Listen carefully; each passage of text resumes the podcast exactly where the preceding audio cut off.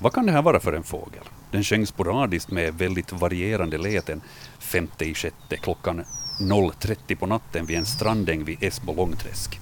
Jag har aldrig hört någonting sånt motsvarande, men började tänka på en busksångare. Kan det vara en sån?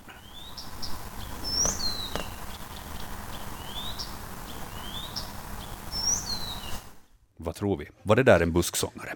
Ja, den sitter och sjunger i, i lugn och ro, kan man säga. Det är en, en lugn sångare, den här busksångaren. Och, och uh, härmar många olika arter, både afrikanska arter och uh, nordiska arter. Så den har en mycket varierande sång. Typiskt är att den sitter, sitter så här nu eh, på natten och, och sjunger. Och, och det är underhållande, verkligen vackert att lyssna till den i sommarnatten. Mm. Ja, det, det råkar faktiskt så att förra natten klockan fyra hade vi för första gången busksångare hemma på gården. Vad trevligt. Väl, ja, det var roligt. Ett bekant ljud för dig med andra ord nu. Ja, ja no, jag, har, jag har hört det många gånger längre österut där den är vanligare. Men, men det ja. var roligt att ha den hemma. Ja, det här är ju en ska vi säga, relativt ny sångare i, i, i vårt land och har vandrat in österifrån och spridit sig till ganska stora områden vid det här laget under de, ja, skulle det kunna vara 50-60 år som den har hållit på med sin spridning i Finland. Mm. Busksångare var svaret på frågan som Niklas ställde först ut i Naturväktarna den här torsdagen. God afton, god kväll och välkomna med alla som lyssnar. Och Detsamma gäller också våra experter ikväll. Hans Hestbacka och Anders Albrecht, med mig också Annika Ljungberg och Risto Salonpää sköter det tekniska i Böle. Mitt namn är Joakim Lax. Välkomna. Vi fortsätter med Naturväktarna-sändningen fram till klockan 21.00, så här har ni en strålande möjlighet att få svar på era frågor om djur och natur. Vi tar emot era frågor på e-posten natursnabelayle.fi och era telefonsamtal också på telefonnumret 0600 11 12 13. Vi ska återkomma till telefonsamtalen och fler frågor um, Eh, den vägen här lite senare. Men jag har en till ljudfråga som jag tänkte vi passar på att ta här i början ännu. Den här är ganska kort, den här snutten. Eh, det är Tage som har skickat in den. Um, han skriver så här. Jag bifogar en kort ljudsnutt från en liten fågel som hörs högt uppe i träden. Har tyvärr inte sett den. Den verkar skygg. Vanligen hörs fyra till fem ljud i snabb följd. Vilken fågel är det? Och den här ljudsekvensen som jag fick så var ungefär två sekunder lång, så nu har jag satt den efter varann några gånger så att man har en, en, en möjlighet att uppfatta vad det riktigt rör sig om. Vi ska lyssna.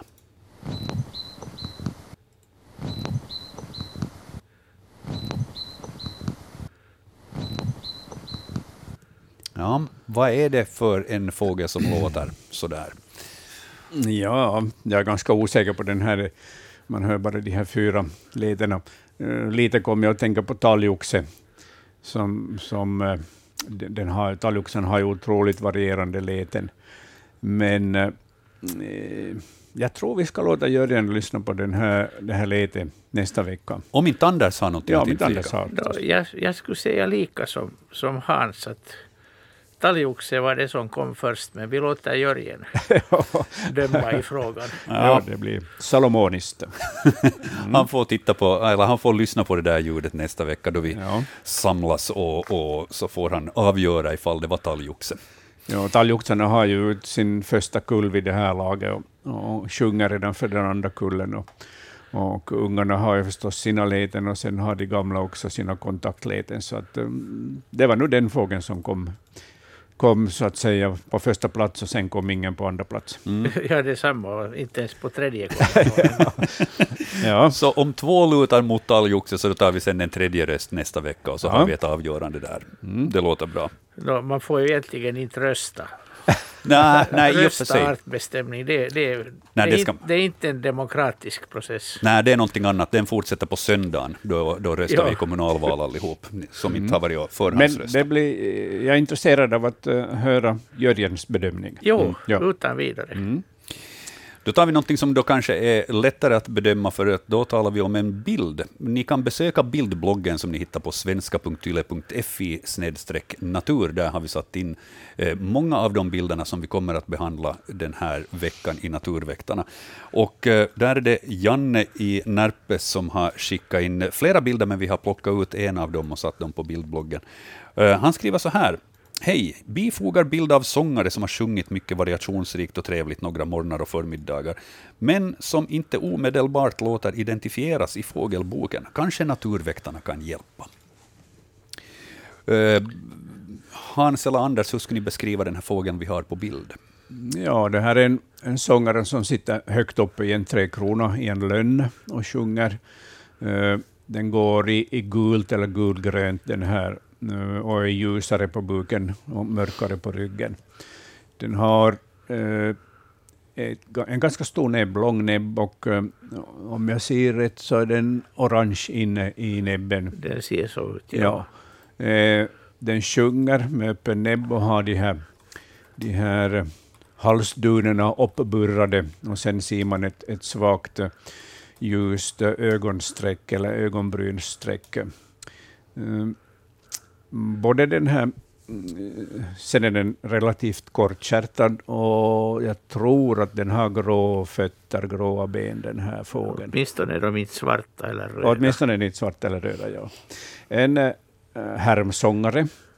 Äh, den kallas också gulsångare, äh, tack vare sin ganska gula färg. Och I äldre tider så har den kallats bastardnektagal, och det säger ju en hel del om eh, hur skicklig den är att sjunga. Mm. En, en skicklig härmare, eh, en trevlig sångare som sjunger flitigt och trivs uppe i lövträdskronor. Vi har den här i bakgrunden. Det låter som hemma det. Ja. Det är vår flitig, flitigaste sångare just nu hemma på gården. Dygnet runt håller den på. Åh, oh, vad trevligt. Ja, det är roliga variationer tycker jag ja. i läte.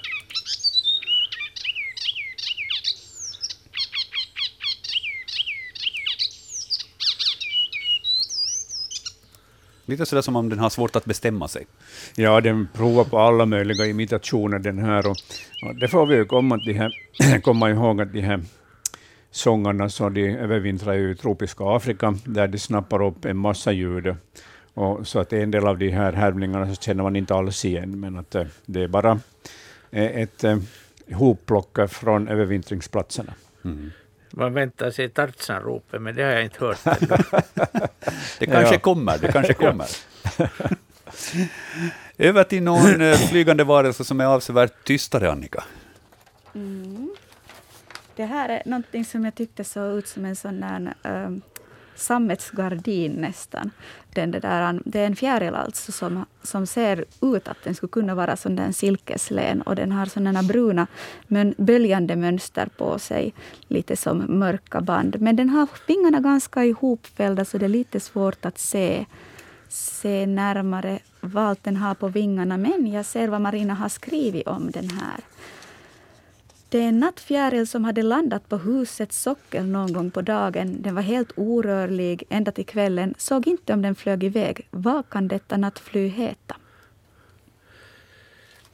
Ja, det är, en, det, är, det är inte en nattfly, inte, men nattfjäril nog. Det är en, det är en tallsvärmare. En av våra vanligaste svärmare som hör till de här så kallade skymningssvärmarna som som börjar flyga efter solnedgången och, och går på blommor där den flyger som en kolibri. Suger nektar utan att sätta sig. Och det här är en hona, så att den har kommit flugit en stump och satt sig och nu vill den helst ha en hane förrän den tänker flyga vidare. Att det enda som brukar köra bort dem så det är om solen börjar gassa på dem. Och den är den är alldeles nykläckt, vilket man ser att de här teckningarna är otroligt fina. De slits ju ganska snabbt på fjärilarna och, och blir ganska fula. Faktiskt en, ett vackert exemplar. Och stor är den ju också. Blir den närmare 10 centimeter mellan vingspetsarna om man, om man breder ut den. Så att imponerande fjäril är det. Och lever på tall. Larven är tecknad som... Om man tar en, en tallgren med barr och allt och tittar igenom den så då ser man samma teckning som larven har. Den är nästan omöjlig att se. Går i, går i röd, rödbrunt och olika schatteringar av grönt och violett. Jag tycker också att om man skulle sätta den här nattfjärilen mot en tall så har den nog en tendens att försvinna där då också. Det, det gör den också, ja. ja. Men larven är ännu bättre på det. Ända att larven avslöjar att det, det droppar små, små pappanor från den hela tiden. Ah. Man kan, om man sätter sig under en större tall sen på, på sensommaren så kan man höra ett sånt här, det är li, lite som det skulle börja småregna och det faller sådana här exkrementer ner, ner på marken. I hur stor mängd förekommer de här larverna på en tall?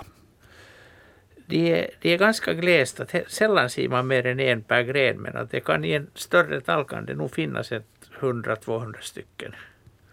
Ja, då får man ju välja ifall man vill sätta sig under den tallen ifall det regnar ner exkrement. ja, men de är då, den äter då tallbarr så att exkrementen är i det närmaste sterila och, och nästan fullständigt torra. Ja. Så att det är inget problem med det. Det kan man borsta av sig. Ja. Det tycker jag är fint, Anders, med den här tallsvärmehonan, att hon har valt en grå betong sockel att landa på, där hon är ganska bra kamouflerad. Ja, ja fjärilarna har nog någon sorts, någon sorts uppfattning. Jag vet inte om de vet hur de själv ser ut, men i alla fall att de, de väljer nog ställen att sitta där de inte är så där jättesynliga. Ja, det är snyggt. Mm. Verkligen. Ja, jättefin bild. Mm, mm. Och sen får vi ju tacka för måttbandet också. Absolut, ja. Ja, det var bra påkommet av, av fotografen Marina där, att sätta en, en ordentlig, eh, ett ordentligt objekt bredvid, och vad är bättre än ett måttband? Så får ja. vi verkligen på millimetern hur stor den är.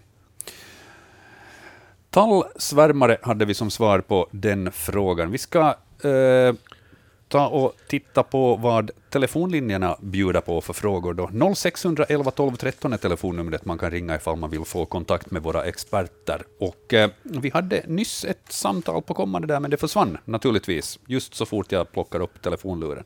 Men är det så att ni har en fråga ni vill ställa, så eh, ring för all del. Vi ska se ifall vi nu har någon med oss. Vi säger god afton, välkommen till Naturväktarna. God afton, det här är Nils-Erik från Lovisa. Hej Nils-Erik. Hej. Jag har en fråga om, om måsar. Egentligen fiskmåsar väl kanske närmast.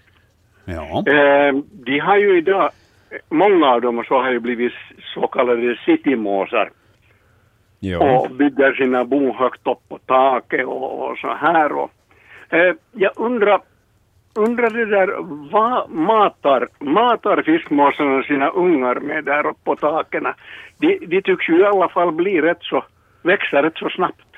Ja, den viktigaste födan i, staden är nog dagmaska som de plockar flitigt på gräsmåttorna under, under nätterna och under regniga dagar. Sen mm. är de förstås ute och fiskar längs med stränderna, spiggar bland annat. Och, och sen ja. passar de upp på att plocka upp all skräpmat efter eh, nattliga suddare i staden, så att eh, också skräpmat ingår i den här fiskmåsens diet i staden. Och glass. Så det är ju de är i princip allätare. Ja. Och glass till efterrätt. Som de gärna stjäl av små barn. Just det, bra. okej, okay, men det var, jag undrar bara här, men det där, men det, det där låter ju helt okej. Okay. Tack, tack ska ni ha. Tack för din fråga. Ha en riktigt skön kväll. Tack, tack detsamma. Hej. Hej då. Hej. Hej. Ja, medan vi ändå är på gång så kan vi eh, kontrollera fällande telefonlinje också. Vi säger god afton, välkommen till Naturväktarna. Afton, god afton. Det här är Kristina från Bromarv. Hej. Egentligen, hej. Egentligen bor jag i Tyskland, men jag har en liten sommarstuga här i Bromarv. Ja. Och jag har iakttagit nu när jag har suttit i den här vackra vädret ute på verandan två fåglar. Och de är faktiskt så söta. Jag skulle, I princip skulle jag gärna säga att det är en cedersäla för den vippar på stjärten. Vippar och vippar och vippar och vippar på stjärten. Den har ett litet brunt huvud, grått huvud med en svart krage under huvudet, liksom en svart krage som en sån här präst, präst, någon sån här prästkrage eller här. Och så har den, eh, honan är lite, lite gulaktig på bröstet och, och vingarna är grå och svarta. Och, men det kännetecknande för dem är att de är faktiskt nästan husdjur här. När jag sitter här i min stol så kommer de nästan på mig och säger att vad, vad, vad har du att göra där egentligen? Det här är vårt. Och jag ser att de flyger upp under vår takås och har allt möjligt i näbben och det gör de åtminstone ja, åtminstone 15 gånger per dag, per dag. Vad är det för en liten fågel? Nog är det cedersälar som ni har häckande där vid sommarstugan. Är det det? Ja. Men den, jag tyckte att de hade längre stjärt alltid förut när jag var liten, de där cedersälarna. Den här är inte så hemskt lång stjärt. Och den ser lite, lite gul ut på bröstet. Lite, honan är lite gul och han matar de båda. De matar både han och hon. Båda matar, ja. Mm. Båda, ja, det gör de här också. Och de, vad de har i näbben kan jag inte säga, men de har ideligen någonting.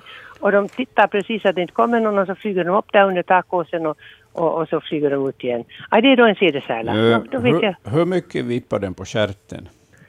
Eh, hur mycket. Den vippar lite upp och ner, inte sidlängs utan vippar upp och ner.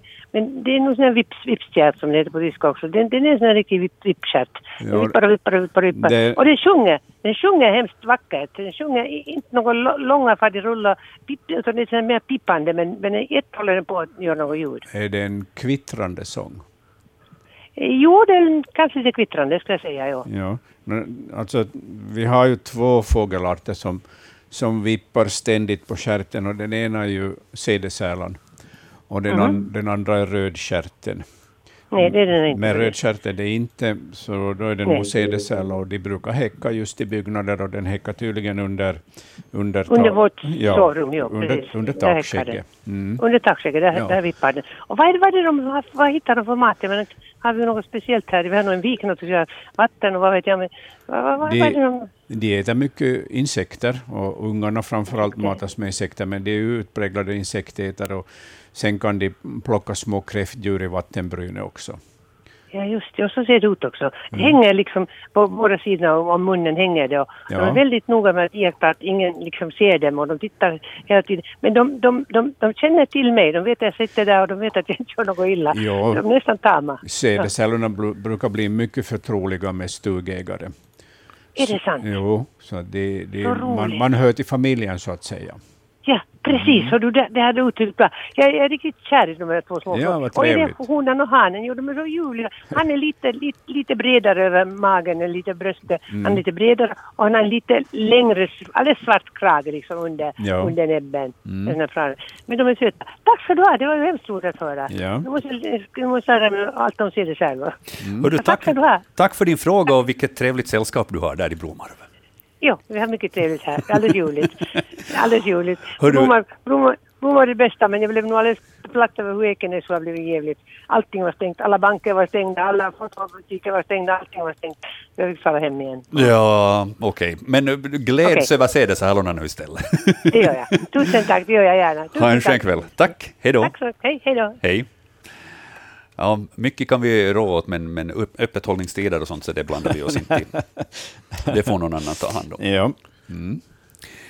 Uh, vi tittar vidare i bildbloggen och håller oss kvar vid ämnet fåglar uh, här i Naturväktarna. Det är Josefin som har skickat in Eh, Eh, en bild från Berge skärgård, eller två bilder faktiskt. Hon skriver så här. Hej, för någon kväll sedan så hjälpte vi loss en fågelunge som lämnat i klämmen mellan två stenar. Vi tänkte först att det var en svanunge, men sen trodde vi att det var en gåsunge. Frågan är alltså, vad är det för en fågel? Det var inga andra fåglar i närheten när vi släppte iväg den. Fågelungen var pigg och simmade iväg självmant när vi fått loss den. Det här hälsar alltså Josefin i Berge skärgård. Och eh, ja, svanunge eller gåsunge, man börjar ju tänka på H.C. Andersens sagor om den fula ankungen. Vad är det vi har här riktigt framför oss? Ja, det är en, en gråluden sjöfågelunge, eh, stor som två knutnävar ungefär. Eh, den har en gul anstrykning på huvudet och sen har den en ganska ganska hög näbbe mm, som är ljus ut på ändan. Och, och sen ser man att de första vingpennorna börjar redan växa ut, ut det här på bakkroppen, alltså på vingarna. Mm. Uh, nu är det här en grågåsunge, skulle jag säga. Vad är, vad är det du tittar på? Som... No, just den här lite gulaktiga färgen och sen att näbben är, är, är ganska tillplattad från sidan. Den är som ett, ett sånt här taktegel, brant taktegel. Och sen just att vingpennorna redan har börjat växa ut. Skulle det vara en, en knölsvansunge så uh, de, de har inga början på vingpennor i den här storleken ännu. Mm. Men lika ful är den i alla fall. ja, men blir en vacker grågås sen som det vuxen. Det blir det nog, ja. Nu är de ju söta som ungar också. Ja, visst är det det. Ja. Mm. Uh, den här har då lite lämnat ensam tydligen från, ja. från övriga flocken. Kommer den att hitta tillbaks? Uh, jag tror att föräldrarna hittar den, om inte havstrut eller havsörn har hittat den före för att de har ju sitt revir och simmar ganska mycket omkring på nätterna och betar på olika ställen. Och, och de kommer nog att träffa på den, om inte de har gjort det redan, och, och, plocka upp den här ungen då i gemenskapen på nytt. Mm. De känner ju bra sina ungar på lätena, och un, ungen, ungarna känner ju föräldrarnas läten också. Så att. Den här ungen, så här på högra bilden i bildbloggen så ser man att den, är, den har gömt sig mellan, mellan eh, stenarna där vid stranden. Eh, är det vanligt ifall en sån här fågelunge kommer bort från flocken, att den helt enkelt bara söker sig i skydd och väntar på att, att höra av föräldrar eller resten av flocken, eller åker de ut och irrar omkring? Mm, jag tror att den har fastnat helt enkelt, fallit ner mellan de här två stenarna och fastnat där och mm. inte kommit upp.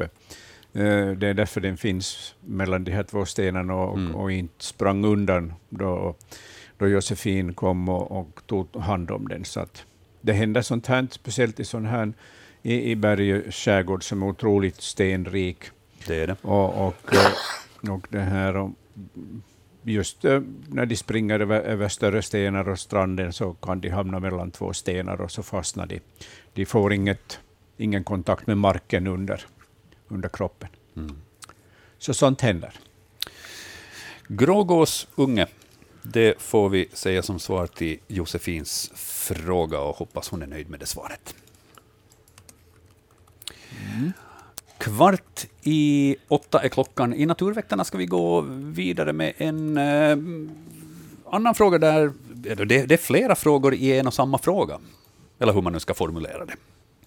Ja, det är Thomas från Ingo som haft spännande besök i trädgården. Vi börjar med den första frågan. Det handlar om en nykomling. Den här skojiga varelserna dök upp i den lilla konstgjorda vattendammen.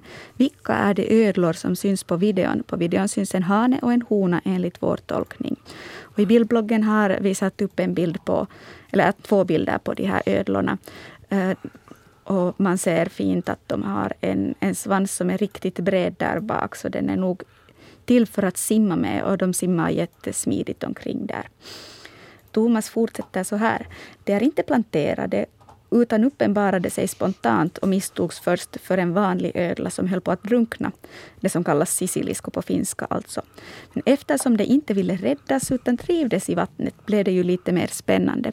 Vår tidiga tippning blev vattenödla. Eh, antingen en som heter vattensalamander eller liten vattenödla. Lissotriton vulgaris, alltså Thomas förslag, eller så större vattensalamander som också kallas rupimanteri på finska. Och tritur, Triturus cristatus skulle då vetenskapliga namn kunna vara. Men sen blev vi lite tveksamma, fortsätter Thomas, att vilken det är. Hur pass vanligt förekommer dessa? Alltså i Ingohållet. Vi skulle kunna ta en paus för svar här emellan. Jo, alltså den, den mindre, mindre vattenödlan eller vatten, mindre vattensalamandern är ju, är ju oändligt mycket vanligare än den stora. Den stora förekommer bara i, i vissa vatten. Och jag vet inte om den är påträffad i Ingo någonsin. Den finns nog i, i sydvästra Finland och i östra Finland ganska mycket och, och lite här och där men i enstaka sjöar medan de här, den här lilla finns i nästan alla vatten. Men man måste komma ihåg att den är ett landdjur. Mm. Den tillbringar 95 procent av sitt liv på land. Därför är det en ganska kort tid man ser dem i vattnen. Okej. Men vi fortsätter liv, lite om dess levnadsvanor. För Thomas skriver ännu att um, det är roliga och det får alltså vara i fred. Vattnet är sött och bytt i år före observationerna gjordes. Det tycks inte bekommas av prydnadspumpen som syresätter vattnet och på bottnet har i vattentillsättande tillagts ett nytt lager substrat och nyligen då också näckrosor i hopp om att öka trivseln. Näckrosorna har varit där i 34 dagar och inte tydligen bekommit ödlorna. Dessutom har bottnet försetts med diverse trygga krypin från en akvariebutik, så det kan gömma sig vid behov. Kan man göra något ytterligare för att förbättra levnadsvillkoren, typ vattnets pH? Ska man undvika något som kanske kunde kännas logiskt att göra, men som kan vara farligt för dem? Och så undrar Thomas ännu, vad äter det helst? Ja, man, man ska inte, inte där använda sådana här basängrengöringsämnen med klor och annat. Mm, det tycker vattenödlorna inte ja. om. Och de, i praktiken äter de ingenting medan de är i vattnet. Du nämnde här tidigare att det ja. var en liten tid de är i vattnet. Ja, och vi ska komma ihåg att de är ju inga ödlor, de är groddjur. Mm. Och de är där och leker. Det är hanen som, som har de här tofsarna på stjärten och grannare, grannare orange undersida. Man ser inte så mycket på den här bilden. Man borde fotografera den underifrån för att se de här vackra färgerna. Ja, när den är fotograferad ovanför vattenytan och, med en videobild så ser man inte så hemskt tydligt kännetecken. Och hon, honan saknar då de här flåret på, på stjärten. Och de, de parar sig och sen kommer honan att lägga ägg. De lägger äggen en enstaka på vattenväxter. Och sen kryper de upp därifrån. Och sen är de ute på natten. De kan klättra upp i upp till en halv meter kan de klättra upp i blommorna på ängar på natten. Och man hittar dem lite överallt om man är på rätt ställe. No, Thomas... Och insektätare är de ju så att de är liksom, liksom grodor i allmänhet. Eh, sen när de är färdiga med sina, sina vattenlekar så att säga, så, så vart tar de vägen? Var de långt bort och kan man försöka öka deras trivsel så att de skulle stanna i trakten? Och, och kan man få dem att komma tillbaka nästa år? Man ska se till att de trivs, då kanske de kommer tillbaka. Alltså de, de, kan, de kan gå verkligt långa vägar, för de är ju ändå de är i månader uppe på land. Och hur är den bästa platsen för dem alltså att lägga ägg? Kan man påverka det på något vis? No, det, är, det är sådana lugn, lugna små vattensamlingar, helst utan fisk. Okej. Okay. För att små fiskar hör till deras värsta fiender. Men då blir det lätt för, upp, för Thomas. upp äggen. Låta bli att och, sätta fisk i bassängen. Och till vintern så gräver de ner sig i, i marken. De kan gå under någon sten, vilket man hittar ibland. Det är inte så sällan faktiskt man hittar dem under stenar på våren. Så då kan det vara bra att bredvid vattenbassängen ha stenar och kanske någon, någon jord jo, som inte är den no, det, det är ju det att de stannar ju inte i allmänhet ja, i närheten. De går långa vägar. Så, okay. Ja, så, så man, man vet inte. Men att de kan gräva ner sig åtminstone till en 20-30 centimeters djup. Och vad jag har sett på höstarna så vi har en myrstack på gården. Och på hösten när, när myrorna börjar lugna sig så är det vattenödlor. Om inte varje natt så varannan natt så är det någon vattenödla. Och jag, jag misstänker att de gräver ner sig i stacken för vintern. Okej. Okay. Men då har Thomas fått, fått en massa svar på på vad han har, har i bassängen, det vill säga den mindre vattensalamander och, och, vad de trivs att ha för någonting. Ska jag fortsätta med nästa fråga? Eller? Ja, jag tycker det. En, en liten kommentar ja. bara. Mm. Man, man ser bra på den här stillbilden till vänster äh, att handen har äh, svarta äh, tåändor. jo, det, ser man. Det är ett speciellt kännetecken för, för, den, för liten vattensalamander. Att det, den, den större har inte svarta fläckar ute på tårna. Mm. När den, den större är egentligen svart helt och hållet. Ja, den är mindre. mycket mörkare också. Ja. Mm. Men jag tyckte det var intressant att, att de här, det här kännetecknet syns bra på den här. Det syns jättebra på den här mm. bilden. Ja. Mm. Sen ser man också att den är prickig på sidorna, men är det någonting som de har båda gemensamt, båda arterna? Båda har, men den lilla är ljusbrun och den stora är, är, är grå, gråbrun. Mm. Mycket mörk. Och när man ser på dess huvud så är det väldigt grodlikt. Om man bara skulle se nosändan så skulle ja. det se ut som en groda. Men sen igen när den simmar i en annan vinkel och man inte ser benen skulle man kunna tänka sig att det är en fisk. Och vänder man på hanen så ser man att magen är grant lysande orange med svarta prickar. Ja, det ser man inte på den här filmen. Men det Nej. man ser att den andra är, är ljusare och saknar de där breda eh, vingarna så att säga på, på stjärten. Den, den är anspråkslös. Den, den saknar alla prydnader som ja. hanen har. Och då är det just en hona och en hane som ja. det är fråga om. Bra. Mm. Ja, när Thomas hade, hade fler frågor. Du kan fortsätta egentligen där, Annika, så ska vi se ifall vi hinner besvara det innan det blir nyheter. Mm.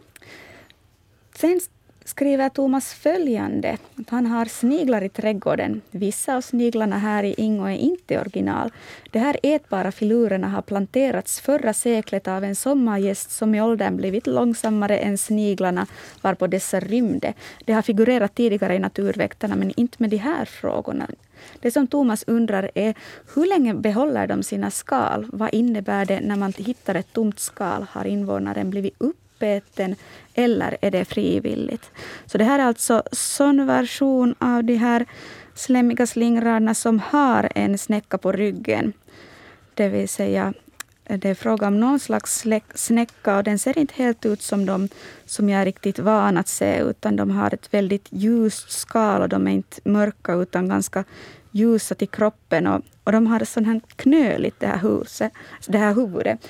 I varje fall så verkar Castor ha, eller ser man på Castor att den har ett knöligt huvud. Jag vet att den heter Castor därför att jag har en bild framför mig där det med svaga bokstäver syns namnet på den här snäckan som Thomas då har gett åt den. Och den andra frågan Thomas har gällande det här är att är det okej okay att märka dem med tusch så som i bilden? Um, här på ena bilden finns Castor och på den andra finns det en som heter Putin, Rillu och Marej. Mm. Thomas har konstaterat att de kan flytta på sig längre än man tror när han känner igen de här olika individerna. Har märkt dem i många år, först med nummer och sen med namn. Det vill ju säga att det förgås efter regn när man inte har ögonen med sig och därför hette en Donald Trump med A. Men den klarar sig. Sen finns alltså bilden på Castor som varit på plats 2019 och 2020. Så ett år gick bra i samma skal. Den andra bilden saknas Rass som sprang iväg men Putin blev kvar. Och Rillo och Marej har också tydligen lagt fötterna på ryggen eller vad det nu ska kunna vara i snäckornas fall tycker att det är roligt ibland att märka dem men vill vara säker på att det är harmlöst och slutar naturligtvis om det så skulle visa sig vara fallet. Så hur kan man förhålla sig till sån här markering? Det, är det, är okej, okej att märka dem. Då är det ju jätteroligt att kunna skal, följa med deras Skalet lever inte på det viset. Det, det, har, det, har en, det har en tappat den, man ser att den har tappat den där hinnan den har haft också. Det är bara kalkskalet den, den här vinbergssnäckan som den heter är ju implanterad hos oss. Den är inte vild men att den blir ofta kvar där den har planterats. Så. Och det är ju vår största snäcka med skal. Alltså den, den är faktiskt enorm. Mm. Och som Thomas sa så har vi nog diskuterat de här vinbergssnäckorna i, ja. tidigare också i Naturväktarna. Ja, och de, de byter inte skal. Så de har det hela livet? De har det hela livet och hittar man ett tomt skal så då har då har den dött. Den har mist livet ja. om den mister sitt skal. Hur länge har de sitt skal? Alltså hur länge lever en snäcka? Kan kastor ses i många år ännu? De kan, de kan leva många år. Jag vet inte om man vet riktigt hur mycket. De har, de har i tvärminne på 60-70-talet så märkte de snäckor men jag vet inte om de sen har publicerat något. Jag har inte sett någonting om hur gamla men, men flera år blir det i alla fall. Vilket ju är ovanligt bland snäckor. Oftast är de ju ettåriga. Och de här får man ju på restaurang också. Ja, ja. Icke namngivna kanske? ja. Antagligen, ja. Men man ska nog inte ta direkt och stoppa dem i soppan, för då smakar de vad de har ätit. No, man ska låta, låta det, men jag, jag tycker att om, om man har vinbärssnäckor hemma hos sig så kanske man inte vill äta upp dem. Jo, jag föredrar Thomas taktik att ge dem namn och följa med deras spännande liv. Mm. Riktigt fint att få en inblick i, i vad som händer i Thomas trädgård på det här viset. Och, och, och, fint då att man kan på något vis markera vad de här snäckorna antingen heter eller så här, så att man kan hålla koll på individer och se på när de rör sig omkring där.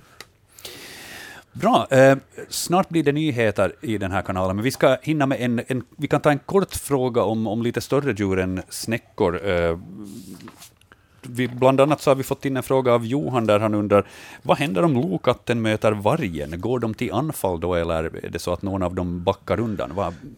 Eh, de går inte automatiskt till anfall utan, utan de brukar undvika strid därför att båda kan skadas allvarligt och, och det är ju ingen vits med det det finns så pass mycket byten, naturliga och lättfångade byten i, i naturen, så att, eh, så att eh, de koncentrerar sig på dem, harar och, och hjortdjur av olika slag.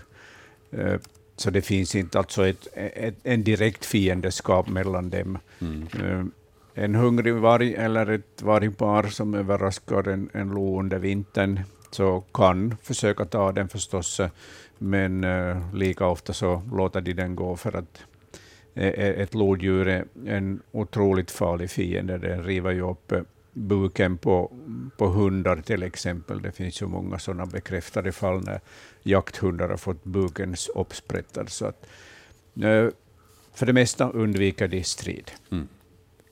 En annan kort vargrelaterad fråga. Det är Rickard som har skickat in. Vad ska man göra ifall vargen kommer på gården? Eh, finns det något sätt att på något vis mota undan den, hålla borta den från, från gården? Det är bara att låta den traska iväg. Vill man skrämma den kan man gå in efter två kastruller och, och, och slamra med dem, så är saken klar. Mm. Ha ljud helt enkelt för sig och så ja. ströva den vidare. Ja, det är ju sådana här unga exemplar, unga vargar som inte har förståndet i behåll än och de har inte lärt sig att man ska hålla sig borta från människors boningar och att människan kan vara farlig. Så att det, tyvärr så finns det sådana exemplar som kommer in i byar och på gårdar.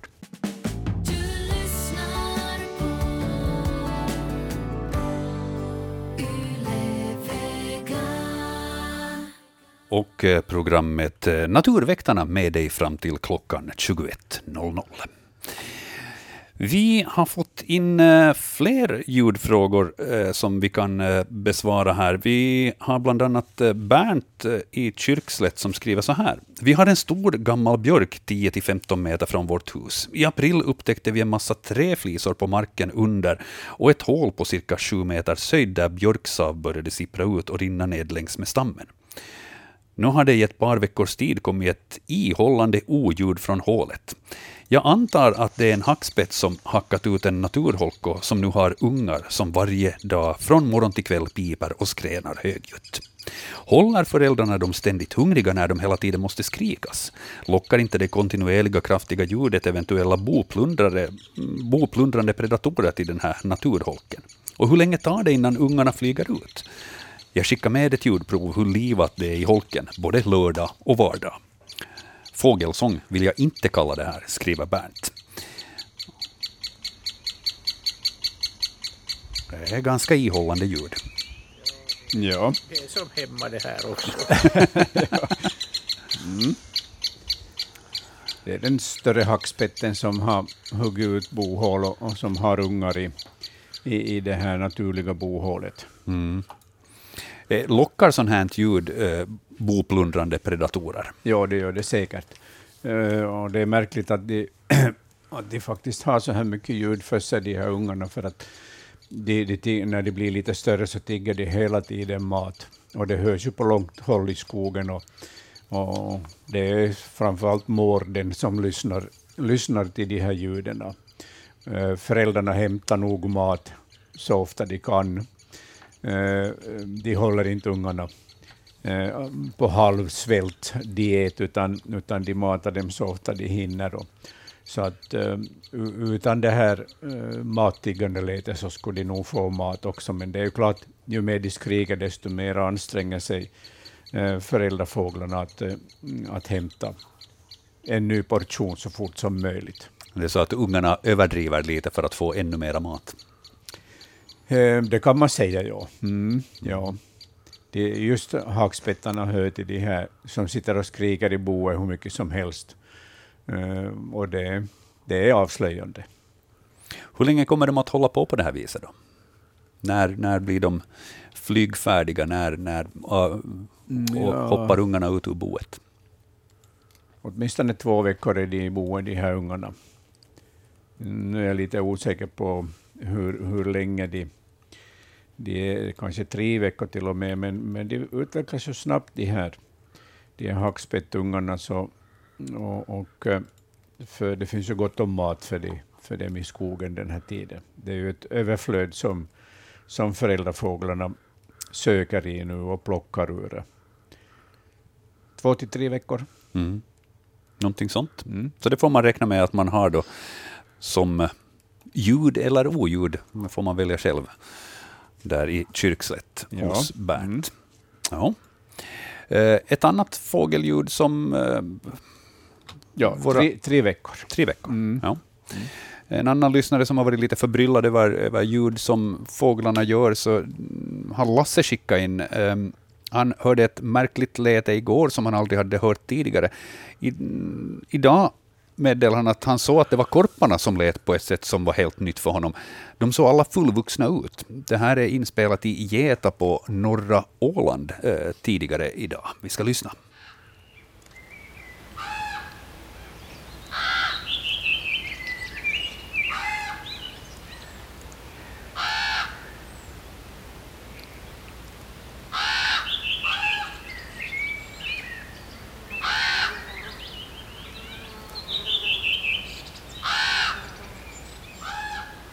Det är inte bara korp vi hör där. Nej, det är bland annat koltrast och rödvingetrast som sjunger. En, kanske en humla eller en geting som flög förbi också. Mm. Eh, alltså korparna har ju sina ungar flygfärdiga vid det här laget.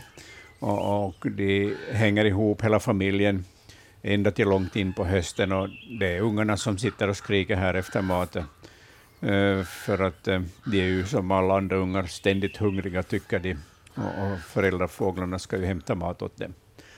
Uh, och det är klart att man, att man hör det här lite relativt sällan eftersom uh, det är bara under den här tiden som man hör de här flygfärdiga ungarna skrika efter mat. Så att inte ett konstigt beteende utan ett väldigt naturligt ja. beteende. Mm. Ja, samma beteende som med hackspettarna som vi hade här. Ja. Ungar helt enkelt som vill ha uppmärksamhet och mera pizza och hamburgare. Det är mm. ungefär den motsvarigheten i korparnas värld. Ja, okej, okay, men svar där åt eh, Lasse eh, i Geta på norra Åland. Välkommen med till Naturväktarna ifall det är så att ni nyss har rattat in den här kanalen. Experter ikväll, Anders Albrecht och Hans Hästbacka. Annika Ljungberg, Risto Salonpää och jag, Joakim Lax, vi sköter allt möjligt annat än expertis. Vi tar emot era frågor och ser till att de förmedlas till våra experter och att ni sen får svaren. Ni kan bra skicka in era frågor på natursnabelayle.fi eller så ringer ni oss hit till sändningen på numret 0600 11 12 13. Vi ska småningom ta lite eh, fler samtal hit i sändningen. Men först tror jag att vi går över till bildbloggen, Annika. Ja, det är Ralf Henriks fråga på tur. Den röda flygkryp flög här i Borgå tisdagen den 8 sjätte. Vad heter den och var förekommer den? Vad livnär den sig på och hur ser dess livscykel ut? No, jag börjar med hur den ser ut. Den är vacker. Röd, sån här riktigt julröd. Möjligen kan ha en skimrande färg, men det här är svårt att avgöra. Men vi lär, lär oss det säkert snart. Den är sån här väldigt avlång.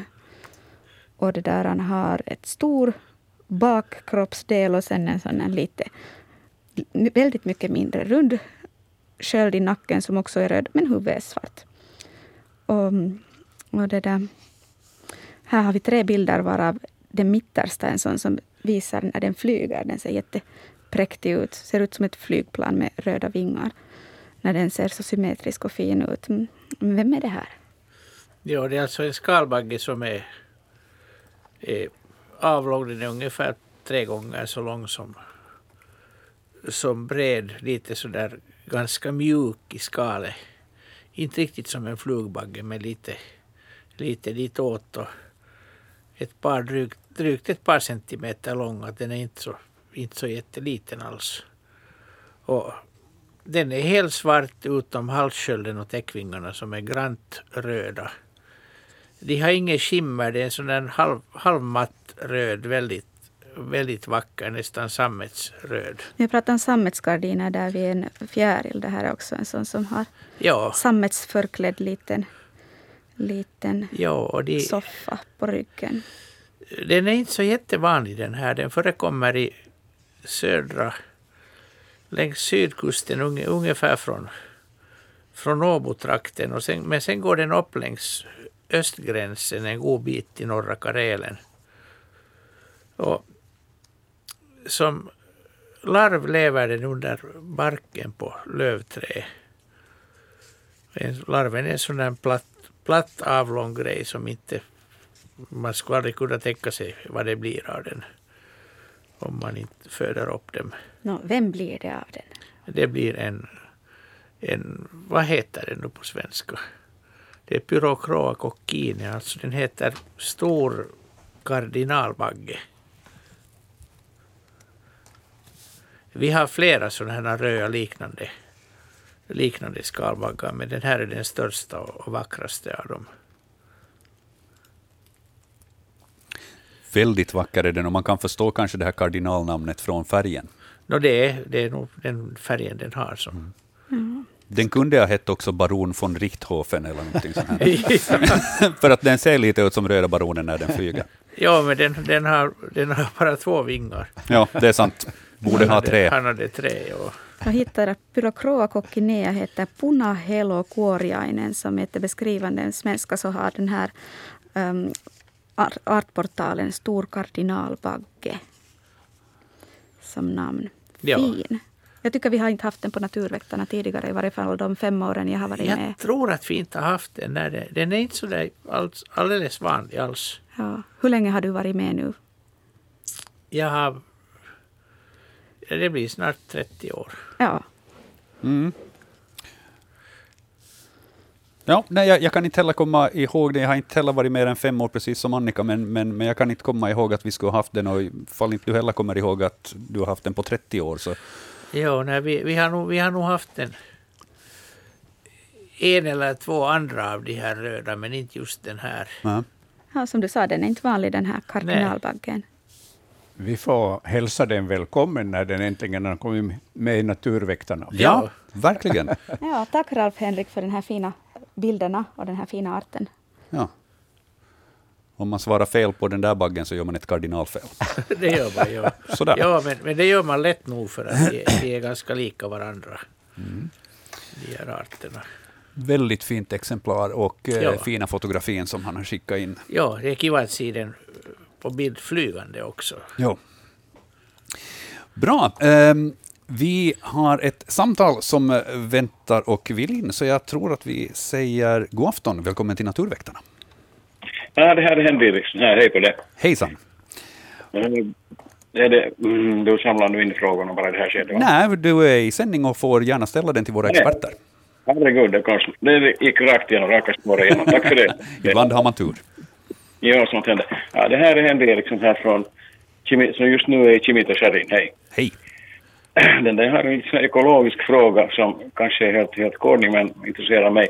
Det är så att under den senaste veckan så har vi haft en massa gult smörja i vattnet som visar sig bestå dels, dels av, av det här björk, av pollen från tallen kan jag tänka mig, gult. Och, och den flyter omkring sen och har kletat fast sig i, i en massa, massa det här tång. Inte sant? Och, och, frågan är den att, att är det här nu vettigt av naturen att göra så här, att slänga en massa saker i sjön som säkert aldrig blir något alla? Att, är det, är det, hur, hur tänker naturen när den håller på så här? det är det att barrträden hittade på det här systemet med vindpollination. Före, före det fanns något mera exakt system. De, de Mm. måste bara slänga ut pollen och hoppas att någon, någon, någon hona fångar dem. Och då är det ja. säkraste sättet att göra det i enorma massor. Och det är ju vad tallarna gör. Och speciellt i år, jag, jag vet inte när jag sist har sett så mycket tallpollen som i år. Nej, det har verkligen varit enorma mängder. Så ja. det, det, det finns ju de sätten och nu, nu sen de så att säga modernare växterna som kan ju ha mycket exakta system med någon enda insekt som duger. Och Oj, verkligen. Att de skulle kunna ha bara ett pollenkorn och det skulle bli, bli Mm. befruktning av det. Men Ja. att barrträden hör ju till de här första, första fröväxterna, första som hade pollination överhuvudtaget. Och, Mm, och ja. bra har det fungerat eftersom de finns kvar ännu. Ja, absolut, det gör de, ja. Och de här flottarna med, med det där pollen som då flyter in i någon annan strand, så det blir klapp, knappast något mer tallar av det. Nej, det, det blir det nog inte. Och det, det, man ska inte helst gå och peta i det på händerna. Och om, man, om man gör det så gör man det bara en gång för att när det, det är ju mycket kväverikt det här pollenet och när det, när det ruttnar så, så Ja. får den en mycket kraftig urinstank. Oj, den, nej, men och den sitter på händerna sen. det var bra att veta. Men Om man tänker på att städa upp sin strand så är det nog vits att alls börja med något sånt eftersom det är sånt farligt ämne.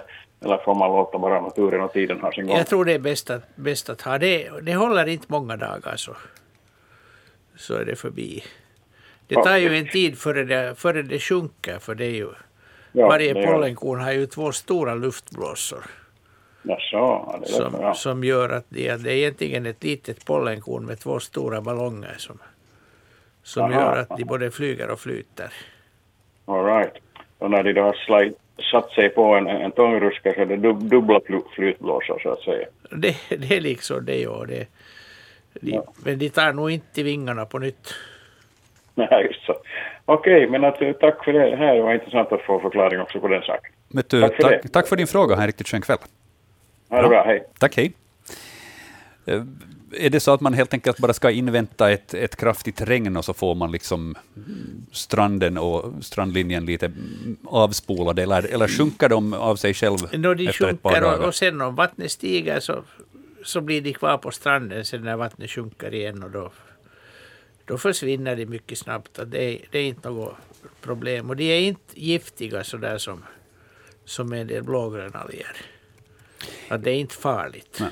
Är det någon som drar nytta av denna mängd pollen som hamnar till exempel just i vatten eller så där annars ut i naturen? Jag, har aldrig påträffat någon som har dragit nytta av det. Jag har inte...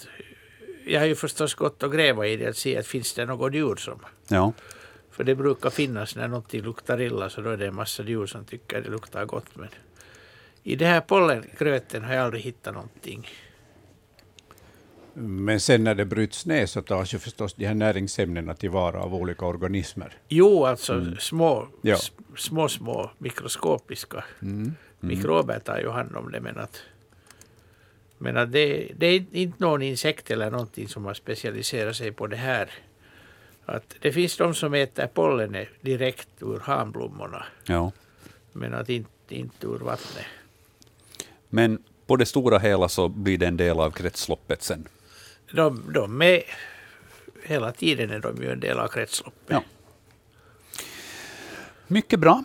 Eh, då hade vi eh, svar på den frågan. Det var en riktigt intressant fråga och intressant också att få höra om dessa små blåsor som underlättar både flygtid och flytande för pollen. hade jag inte hört tidigare. Då ska vi titta vidare i bildbloggen. Vi har um, en eh, fråga som Nils har skickat in. Han skriver så här. Eh, Bästa naturväktare, bifogad bild är tagen fjärde i sjätte på eftermiddagen i Sibbo, Spjutsund på fastlandet. Omgivningen gammal frodig blandskog och bilden är tagen på cirka tre meters avstånd. Eh, Storleken på fågeln som har fotograferats är lite större än en tamduva. Vem sitter orädd i syrenbärsån? Vi gissar på att detta är en kattugglas unge. Har tidigare på våren hört både slagugglan och kattugglan. Eh, och sen följdfrågorna, hur länge matar ugglan sina ungar efter att de lämnat boet? Och är kattugglan lika aggressiv som slagugglan? Det här hälsar alltså Nils, eller undrar kanske snarast. Om vi tittar på bilden, eh, vad är det för en uggla som ganska orädd faktiskt sitter inne i syrenbärsån? Mm, ja, nu är det en kattuggleunge som sitter där nog. Eh, slagugglan, slagugglans unge så är, är gråare och, och, har inte lika mycket bekymrade streck i ansiktet som den här kattuggleungen har. Och sen har den här ungen också ljusa ögonbryn och, och det har inte eh, slagugglans ungar. Så kattugglans eh, mm, flygfärdiga, nästan flygfärdiga unge, ja den kan nog flyga korta, korta sträckor redan med de här vingarna. Eh, den sitter nog Eh, på ett utsatt ställe ifall trastarna, speciellt björktrastarna, skulle upptäcka den, för att då kommer den att bli fullständigt nedskiten av, av trastarna, som ju är mycket pricksäkra med sin avföring. Så det, det, är knep, det är farligt för uggleungar att sitta så här öppet, men att, eh, så här långt har den ju klarat sig. Och, och äh, den matas av sina föräldrar äh, ungefär 120 dagar från kläckningen och framåt. Så under en då blir det tre månaders tid, mm. så blir den matad till och med mera. Så att de, de håller uh, länge reda på sina ungar de här och matar dem då in, långt in i sommaren för att de ska hinna växa till sig och givetvis för att de ska hinna, hinna lära sig att uh, fånga egna byten också, som är smågnagare och fåglar och grodor. Det är de viktigaste bytesdjuren. Ibland kan de till och med fånga någon mindre fisk i några små bäckar eller på grundvatten. Till och med fyra månader blir det, vad sa du, 120 ja, dagar? Fyra månader, fyra månader. ja, fyra månader allt som allt. Ja. Ja. Ganska lång tid att bli matad. Ja, men det är ju bekvämt. Ja, faktiskt behändigt att bli matad så länge. Det är det. För att uh, vara fågelunge. Ja. Eh, den här följdfrågan som han hade, Nils, som hade skickat in det här, eh, är kattugglan lika aggressiv som slagugglan? Eh, lyckligtvis är den inte lika aggressiv som slagugglan. Eh, det finns enstaka, enstaka kattuggleföräldrar som kan anfalla människan och, och eh, slå mot människan och, och till och med klona fast sig i, i, i, det här, i huvudet eller på skuldran. Men den är inte alls lika aggressiv som slagugglan som, som ju har eh, ett utpräglat aggressivt eh, försvarsbeteende för att den ska kunna klara sina ungar, bland annat mot mord och rev, duvhök och andra som kan plocka de här ungarna. Så att, eh, eh, till exempel ring, när man ringmärker slaguggleungar så då har man alltid skyddsutrustning på sig. Det är obligatoriskt för att man inte ska bli skadad, medan det behöver man inte ha normalt när det gäller kattugglor. Men det här, det här vad ska vi säga, aggressiva beteendet, så är det utpräglat då när den har ungar, om man är i närheten. Det är inte liksom så att den... Det är alltså när ungarna har hoppat ut ur boet ja. som, som enstaka föräldrafåglar kan, kan det här eh, anfalla. Men, men skulle, det vara normal, skulle det vara allmänt förekommande så skulle det ju vara många, många sammandrabbningar i, i, i södra Finland eftersom kattugglan häckar eh, på många ställen eh, nära bebyggelse och eh, hemma på gårdar och sånt där. Och, och den här, de här ungarna brukar normalt stanna ja, högst en, en månad i boet, en naturlig hålighet eller en stor holk, och sen hoppar de ut eller klättrar ut ur holken. Så att en månad matas de i, i bohålan och sen tre månader ute i naturen. Mm.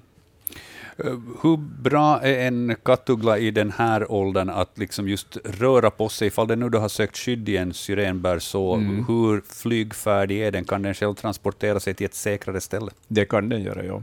Mm. Nu ska vi hoppas att den har satt sig i säkerhet, för jag tyckte att det där trastarnas beteende där så lät allt annat än trevligt. Ja, det är ett sätt för trastarna att, att ta livet av en del uh, uggleungar. Uh, kattugglorna plockar ju gärna trastar, både vuxna och, uh, och, det här, och ungar ur boet, förutom att de tar då sorkar och möss också. Mm. Så det är, det är trastarnas svurna fiender till, till kattugglorna och också till slagugglorna. Svar där åt Nils. Det är en kattuggleunge som sitter och plirar lite försiktigt in i kameralinsen då han stod på tre meters håll och fotograferade. Ett riktigt fint fotografi. Vi tackar för det. Um, mindre flygfen får du eh, titta närmare på där, Annika, med Anders. Ja, liten men ganska stor tycker Tina. Hon undrar vad bilden föreställer. Det är någon som flög inne i bastun och hade en längd på cirka 3,5 till 4 centimeter, det vill säga mycket större än en humla. Och hårig var den. Hade en ljuskrans nedanför huvudet men annars inga anmärkningsvärda ränder. Humlelik ser den ut. Tina tycker att den är väldigt stor för att vara en humla. Vad är det för slags no, det är en, typ då? Det är, en, det är en humla, den är, den är lika stor som stenhumlan. Och det här är stenhumlans snylthumla som kallas då stensnylthumla. Vad betyder det, här med humlans, sn, den, är, den, den beter sig som en gök. Den, den bygger inget bo själv, samlar ingen pollen och nektar utan den smyger in i stenhumlans bo och lägger ägg där. Och, och lämna, lämnar det sen och dess larver så lev, lever av stenhumlans mat och äter deras larver också och jobbar. Och den, den ser ut väldigt mycket som en stenhumla. Svart med orange bakkroppsspets. Vi ser den inte bra den här spetsen här. Och den här snylthumlan har ofta lite gula, gula eller gråa band. Mm, den här har fart på så den har lite suddiga vingar och mellankroppen men den har ganska skarp bakkropp och man ser lite sådana brunaktiga hår. Så. Man ser lite, lite där men bakkroppen är, är nerböjd. Och det som är kännetecknande för många av de här snylthumlorna är att de har mörka vingar. Och det ser vi på den här. Ja, de ser sådär bruna ut. De är sådär sotade liksom. Skulle de vara klara om det skulle vara en, en annan? Jo, de, de varierar lite hos de andra humlorna men att stenhumlan har inte alls lika, lika mörka vingar. Det har jag hört att, att drottningar kan vara jättestora, men hur vanligt är det att de här vanliga humlorna är så här stora, nästan fyra centimeter? De här arbetarna är aldrig så stora. Så det här är en, en drottning? Nej, alltså, nej vänta nu. Det, är alltså, ju det här är en snylthumla och de, de har bara drottningar och den här tiden. Ja, det var det jag insåg att sen. Får de, hana, de har inga arbetare alls. Ja, ja det är klart. Om de lever på att snylta på andra så, ja. så det är det enda arbete de behöver göra är lägga ägg.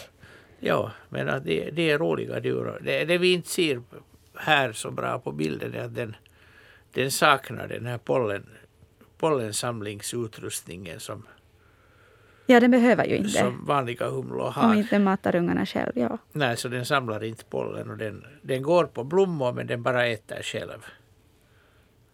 Så att de här snylthumlorna hittar man ganska mycket på, på blommor och, och drottningarna är ute också då när när vanliga humledrottningar håller på att bygga sin första kull och är mest inne. Och, ja, men ro, roliga. Och de, många av våra humlor har ju en egen snylthumla. Och alla är inte riktigt så här artspecifika att en del kan snylta på, på ett par eller tre arter. Men mer eller mindre så har de sin egen. Och, men om de inte skulle se lika ut som sin värdart, så att säga, skulle de lättare bli utslängda ur, ur boet där de försöker snylta och lägga sina ägg? No, det, det är möjligt, men att de ser nog inte alla ut som sin värdart. Kanske alla värdar inte är så noga med vem de släpper in.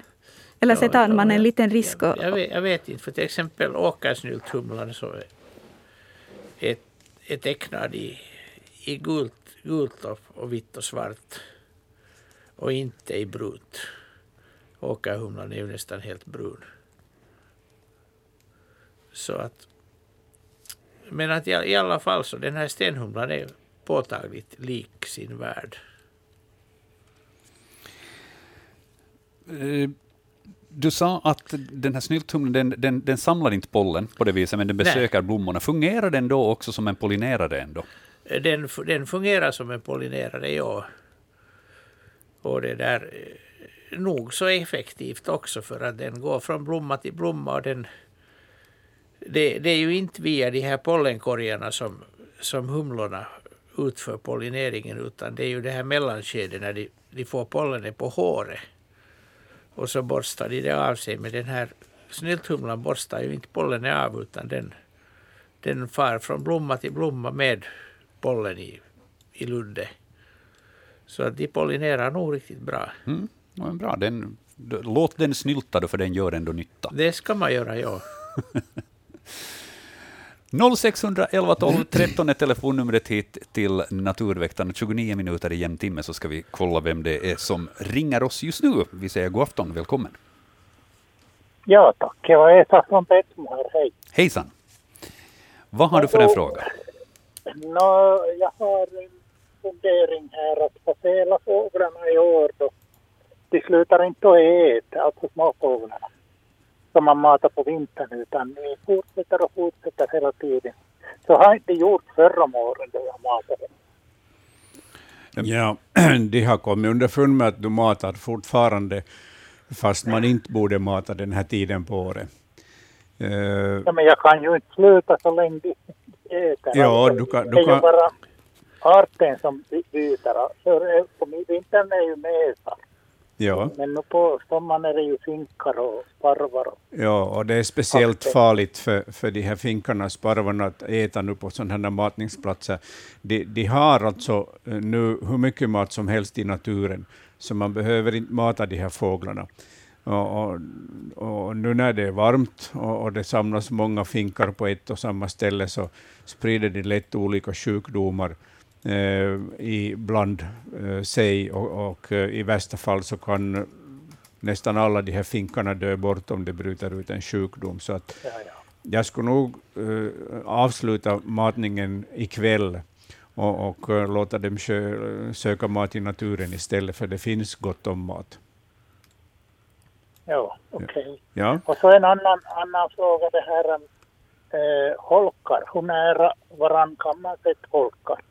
No, för, ja. för då jag haft, eh, haft närmare, liksom närmare än 10 meter så då börjar de slåss med varandra. Ja, ja jag, jag brukar, alltså hemma på gården så kan man ju eh, ha dem eh, relativt tätt i gårdsträden och på olika håll av huset. Eh, för att man kan ju få flera olika arter som inte slåss sinsemellan. Till exempel talgoxe och svartvit flugsnappare och blåmessor kan ju häcka i en ganska liten trädgård, bara de har egna holkar. Eh, sen ute i naturen så brukar jag räkna med 20 meter minst mellan ja, holkarna, så är det ganska bra avstånd. Ja, det är ju främst sommarstugan, så att det är beroende lite på hur mycket träd det är. Ja. Det, ja. Ju mer träd det är, så desto tätare går det ju läxa. Så är det, ja. Mm. Utan, utan att vi tar i det. Men Ja. nu, nu slå, slås det med sådana svartvit flugsnappare. Jo, jo, alltså. Ja, mesan och svartvit flugsnappare slåss alltid på våren och sommaren. Tills de, har, tills, tills de har kommit underfund med att det går nog att häcka på samma, eh, på samma område, bara man inte flyger in i varandras holkar. Mm. Mycket bra. Du... Du, du ska sluta mata dem, ja. Det, är- det är en stark rekommendation på det helt enkelt för att hålla Ja. fågelbeståndet Ja. friskt. Ja, no, det är bra för att det börjar bli dyrt. Det går över ett kilo per dygn. Ja, då ska du sluta sp- speciellt fort. ja. Okej. Ett bra incentiv det också. Ja, Hördu, okej. tack, tack för dina frågor. Ha en riktigt skön kväll. Tack, tack. Bra. Tack. Hej då. Ja, Vi har eh, en till på lut här. Vi säger genast god afton. Välkommen till Naturväktarna. Hej. Hej. Jaha, nu, nu hör du mig med fördröjning där tydligen i bakgrunden. Ja, det är sant. Ja. Men ja, välkommen till Naturväktarna. Du har en fråga till våra experter. No, så jag hittade en sån här jättekiva sån här bomullsliknande blomma på vägen till ett helt annat ställe dit jag var äh, på väg att titta. Ja. Och den är som en, som en liksom bomullstuss. En, en tuss bara. Nej, den är som en liksom, jag trodde att det var, att den hade blommar än, Men, men den är liksom som en blom, bomull. Det liksom sitter den i toppen på ett strå. Ja, jättesmalt strå. Smalt strå, ja. Den, den heter tuvull. Okej. Okay. Och det, det, är en sån här eh, kärrväxt. Egentligen. Den kan finnas på mossar i, i stora mängder. Så att det, och det, det är fröhåren det här, så den är, den är i fruktstadiet nu. Så den har blommat än? Den, den, den blommar, ofta blommar den så att de här tuvorna smälter fram ur, ur snön och så blommar de medan, medan det är snö omkring dem ännu. Så den är väldigt tidig. Okej. Okay. Och nu, nu är det i bäst, bästa fruktstadium. No, den ser jättekiva ut nu. Den är, den är väldigt fin, ja. ja I de här, de här Tomtebobarnen, var det nu Elsa Beskows sagor eller vem, så de gjorde ju stoppade ju dynor och madrasser och sånt med, med tuvull och, och, och spann dem till garn och gjorde kläder av dem. Jag vet inte om man har gjort det, gjort det någonsin. De är ju väldigt släta och korta hår. Att man vill inte lyckas få dem att spunna till, till garn. Jag tror att under nyttighetens tid, var på 1700-talet, så försökte man uh, göra garn av det, men, men det, av vad jag minns så lyckades det inte. Men, men man kunde använda som stoppning i dynor. Och som stoppning kan ja. man ju, men att de, är ju, de har ju en knöl inuti, så ja. det är ett jättejobb att, att putsa dem. Ja. My, myrorna, uh, myrmarken är ju otroligt vacker nu på de ställen där det finns mycket tuvull. Det är alldeles ja. vita, de här myro, öppna myrorna nu. Ja, nu när, när getborsten också blommar. Så det, ja otroligt vackert. Ja, om man vill se någonting vackert ute på öppen myr eller i myrkanten så ska man gå ut i, i, i naturen den här tiden. Så länge de här tuvullen är alldeles vit. Se, se vackert och känna fina dofter. Ja, ja getborsten doftar ju fantastiskt härligt nu. Var det just i myrmark som du hittade den här tuvullen? Det var absolut där. Och ja. så tänkte jag att om jag skulle göra en madrass av det här så skulle det nog räcka en stund. Det räcker en stund, ja. Men, men vi vet ju inte hur stora de här tomtarna var. Nej. Alltså det, det vet, vet, vet vi att, de, att, att tomtefar var ungefär lika stor som en grankotte. Precis. Ja, okej okay, då. då. då. krävs det inte så många. Nej. Hördu, tusen tack för din fråga. Ha en riktigt skön fortsatt kväll. Tack detsamma. Bra, tack. Hej då. Hej. Ja. Från Tuvull över till någonting helt annat, Annika. En uh, fjäril igen. Mm. Denna vackert mönstrade svartvita mal befann sig vid sommarstugan. Vad är det för en typ av mal? Uh, det somriga hälsningar skickas från Söderudden. Där har man sett en, en vacker typ. Ja, det, det är faktiskt en vacker typ. Det, det är inte en mal, utan det är en mätare för familjen metarfjärilar som vi har en 300 arter av. Och den här heter vitbandad björkfältmätare. De svenska namnen kan vara ganska långa. Och den, den är så här skarpt tecknad i, i svart och vitt. Och sen typiskt så, så har den en, om ni tittar på ytterkanten av vingen som är vänd neråt så är det liksom en sån här spjut eller pilspets som går ner på mitten. Och det är typiskt för de här, de här björkfältmätaren och blåbärsfältmätaren som annars har väldigt liknande, liknande teckningar. Och det här är en, en färg som dels är det en varningsfärg men främst är det en färg som gör den i stort sett osynlig när den flyger i, i där det är lika mycket skugga som sol. För att när den kommer i en i solen så lyser det vita och när den kommer i skuggan så syns inte det vita och den försvinner.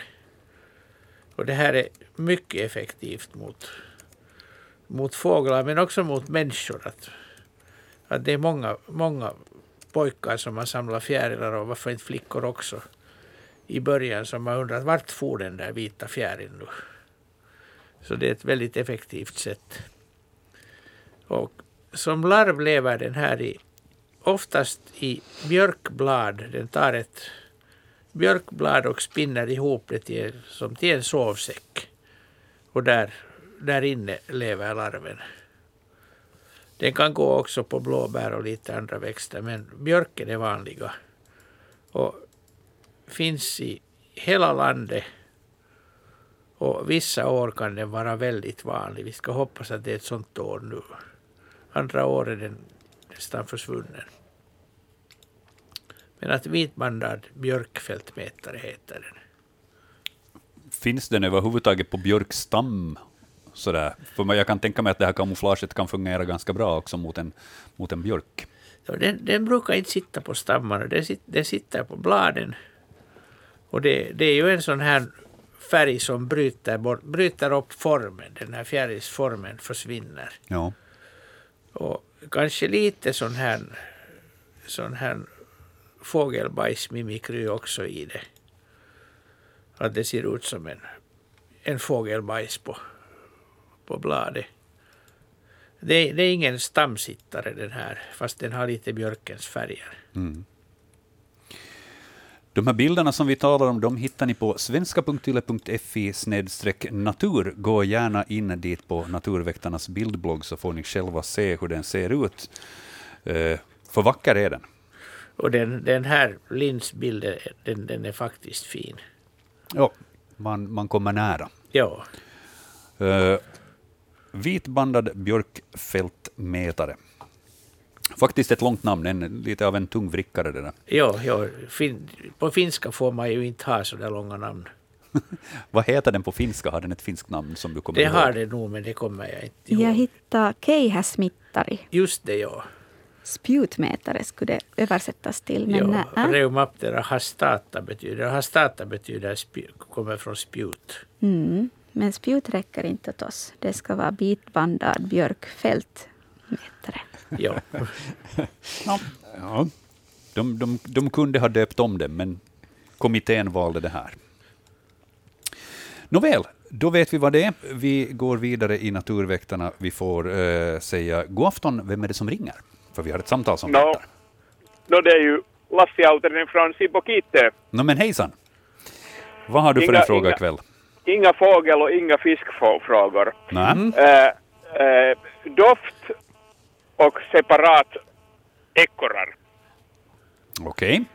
Sitter på här på havsbalkongen och har några dagar här funderat vad är denna starka doft? Och konstatera att det, det är denna 8-9 meter höga rönnen här bredvid. Och äh, man du, kallar det, här, du kallar det doft? jag kallar det för doft. doft. Jag, jag, tyck, jag tycker ju om mögelost också så det där.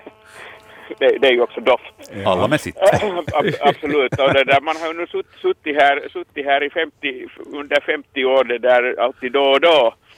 Men aldrig förut har min näsa, näsa fångat denna. Var, varför känns den nu? Och stark, så, så stark, stark. Det har, det har säkert med den här värmen att göra att det, den, den, den avger mycket doft nu. Den, den kommer ju att blomma ut otroligt snabbt. Den, mm. den blommar väldigt intensivt nu och väldigt rikligt för ja. att den ja, precis. rönnen blommar knappt alls i fjol. Ja. Så att nu, nu blir det... Ja, nu är den ju riktigt underbar. Ja, och, och den, den är då huvudsakligen flug och skalbagspollinerad. Ja. Så att den, den där, därför kallar jag det lukt. ja. Hör du om de här ek, ek, ekorrarna, det här, eh, två, två unga ekorrar här som det där har, har det där uh, satt upp börja sätta upp revir, riv, revir här och, och, det där. Jag tycker ju om ekorrar fast, eh, fast sen tycker man ju inte om dem när de är skadliga till, till, till någonting och det där. Uh, och jag har funderat på att hur jag ska på ett vänligt sätt uh, får de förstå att jag är, jag är kanske ändå inte deras vän fast de får gärna äta sen på hösten och vintern nöt, nötter igen. Eh, och, och, det där, eh, jag, var i, jag var i stan idag och, och jag, har, jag har köpt nu fyra stycken eh, revolver som är alltså vattenpistoler. Uh, och, det där, och den här etiska frågan, får jag, får jag skjuta dem med vattenpistoler? Det, det, får du nog bara du inte sätter svavelsyra i den.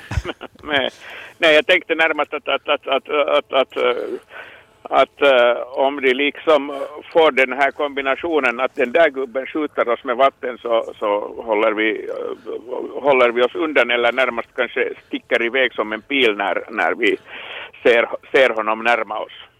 Funkar jo. det så? Risken är bara att den i den här hettan så kom, kommer han hit med hela sin familj. med badhandduk, anka och en tvål. ja.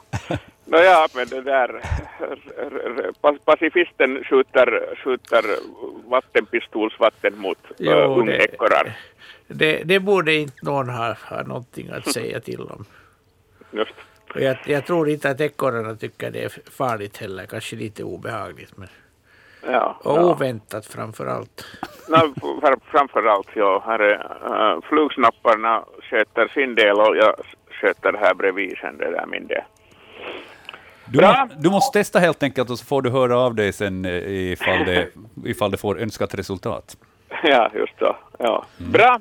Fint. Mycket bra. Tack. tack. för dina frågor. Ha en skön kväll. Hej då. Tack. Bra. Tack, hej. Ja, men vattenpistol, det är, det är ett ganska fredligt sätt att försöka. Det är, det är fredligt sätt, ja. Det är inga problem där.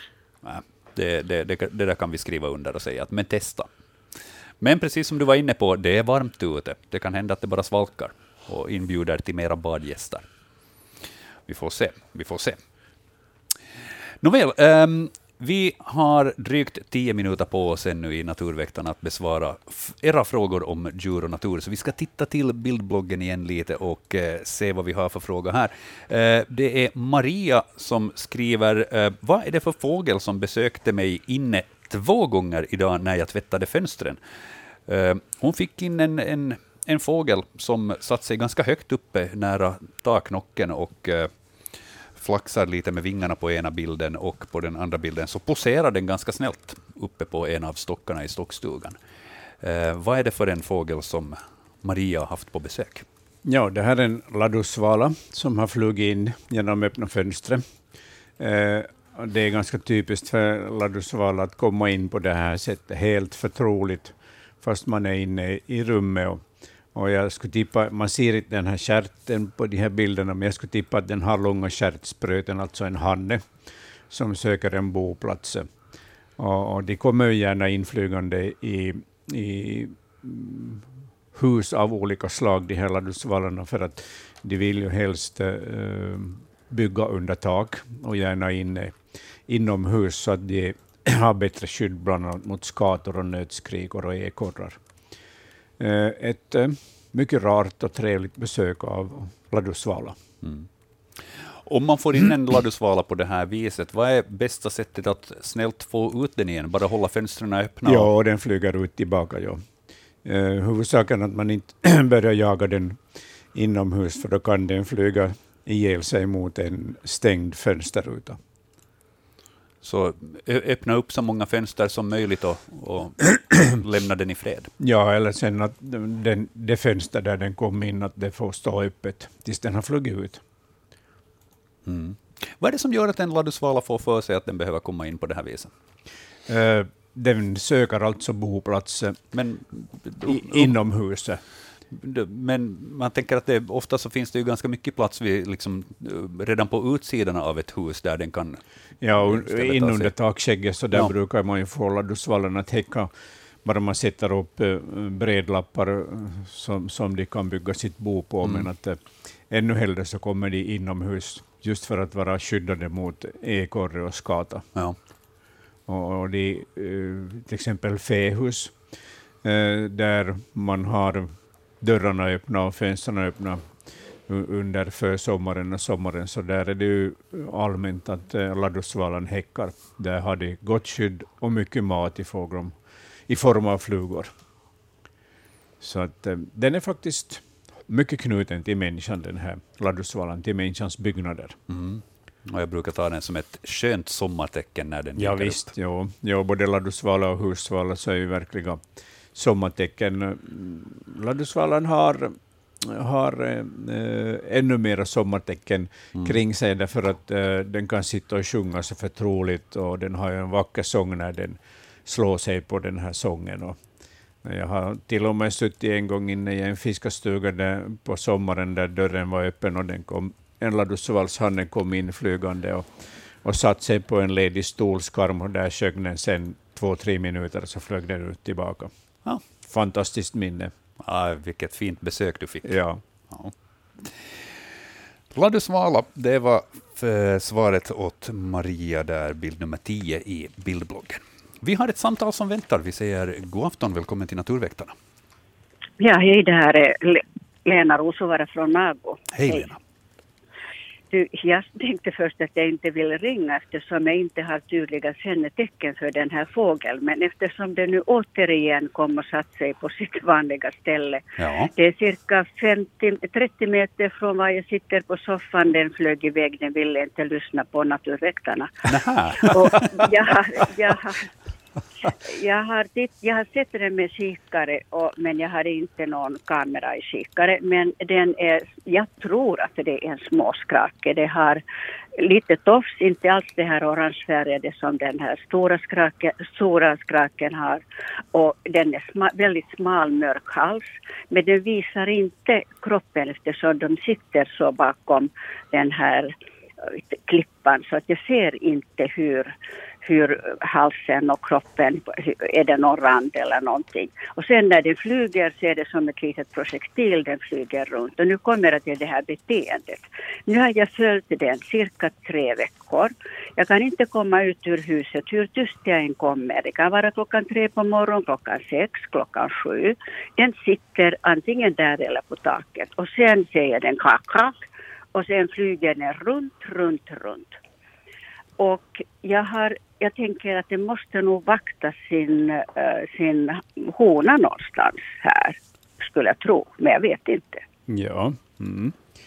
ja det, just det här eh, lite slarviga tofsen som den har, eh, smala, långa halsen och, och, och sen ljudet, så, så tyder eh, en bra beskrivning på småskraken. Och, och småskraken har ju en, en betydligt senare häckning än storskraken. Storskrakarna har börjat kläcka fram sina ungar och, och tagit ut dem på vattnet, medan, medan då många småskrakar så håller på med frieri ännu till och med.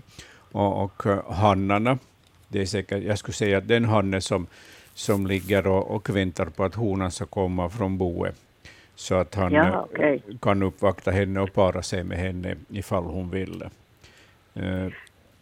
Så, Ja, det där skulle passa, jag bara ursäkta jag Ja. avbryter, men att ett tag så kom, flyger de två som, Ja. som såna här Mm. jaktplan, Ja. fram och tillbaka, runt, runt, runt. Och sen, jag tänkte att vad konstigt, varför lämnar honan boet och inte, men det är ju sant, storskraken har redan fått ungar. Jag Ja. har tittat på dem och de har ju väldigt många ungar. Det ser ganska trevligt ut. och, och eh, det kan hända att hon värper ägg ännu, den här småskraken, och, och då, då värper hon ett i dygnet och sen täcker hon över äggen bara och så flyger hon ut tillsammans med hannen då för att fiska och para sig på nytt. Eh, Eller okej. ifall hon ruvar redan, så då, då tar hon små pauser i ruvande för att uh, framförallt då dricka och kanske fiska lite och sen återvänder hon till boet. Ja, precis. Men jag skulle tro att hon värper ännu.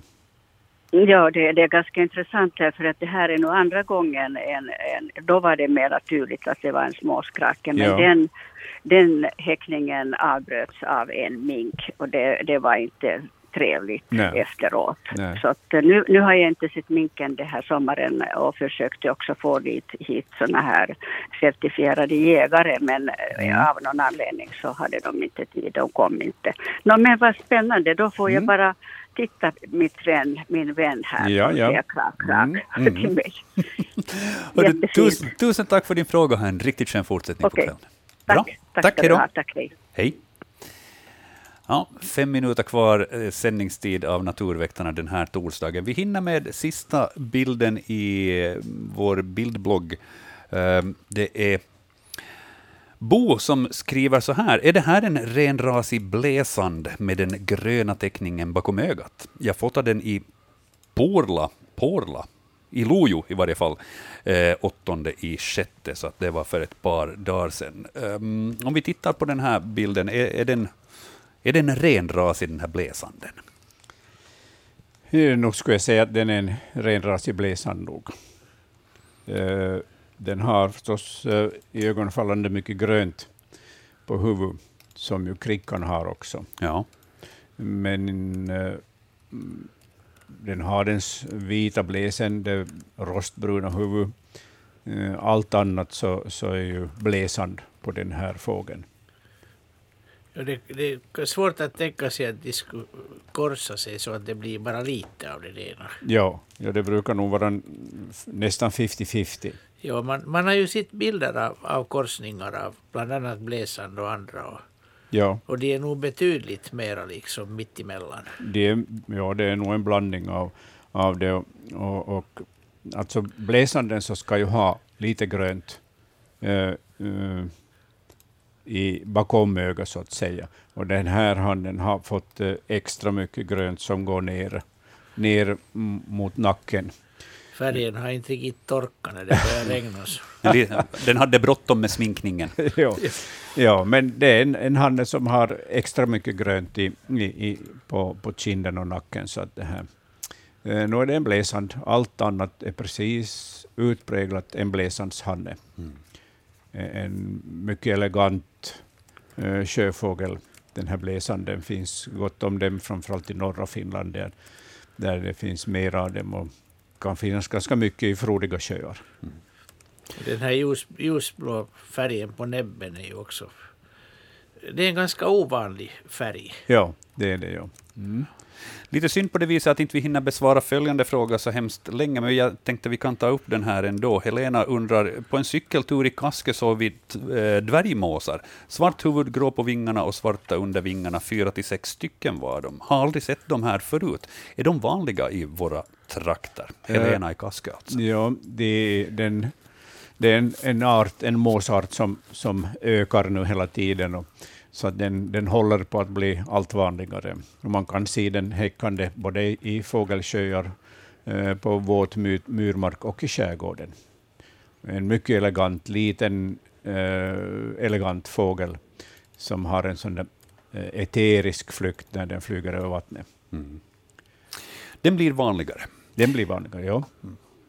Hörni, eh, den 7 juni 1971 då var det premiär för det här programmet som ni lyssnar på, Naturväktarna. Det här betyder att vi fyller 50 år, eller rent officiellt så har vi faktiskt redan fyllt 50 år ifall man tittar så där noga i kalendern. Det här är någonting som vi kommer att uppmärksamma lite speciellt nästa vecka, torsdag, då vi har sändning på nytt. Och det gör vi genom att vi samlar alla våra experter på plats och sen kommer vi också att ha Naturväktarnas tidigare programledare Björn Federley på plats också. Eh, och eh, vi vill jättegärna också att ni naturligtvis deltar med era frågor i den här sändningen. Hör gärna av er per e-post natursnabelayle.fi eller så skickar ni paket, eh, brev, vykort, vad som helst på adressen Naturväktarna, Ylevega, postbox 12 00024 Yle, så ser vi fram emot att besvara de här i vår jubileumssändning som vi alltså har nästa vecka, torsdag. Samma plats, samma tid, samma kanal 1922 till 21.00 ovanligt på det viset att vi äntligen ska få samlas tillsammans. Trots eh, pandemin och alla de eh, säkerhetsföreskrifter som vi har, så ska vi samlas på samma ställe, men med behörigt säkerhetsavstånd, så att vi håller oss friska också i fortsättningen. Jag ser jättemycket fram emot att se er där eh, nästa vecka. Jag får säga ett stort tack till Hans Hestbacka, Anders Albrecht, Annika Ljungberg och Risto Salonpää för den här veckans sändning. Eh, och tack till alla er också som har skickat in frågor till den här sändningen.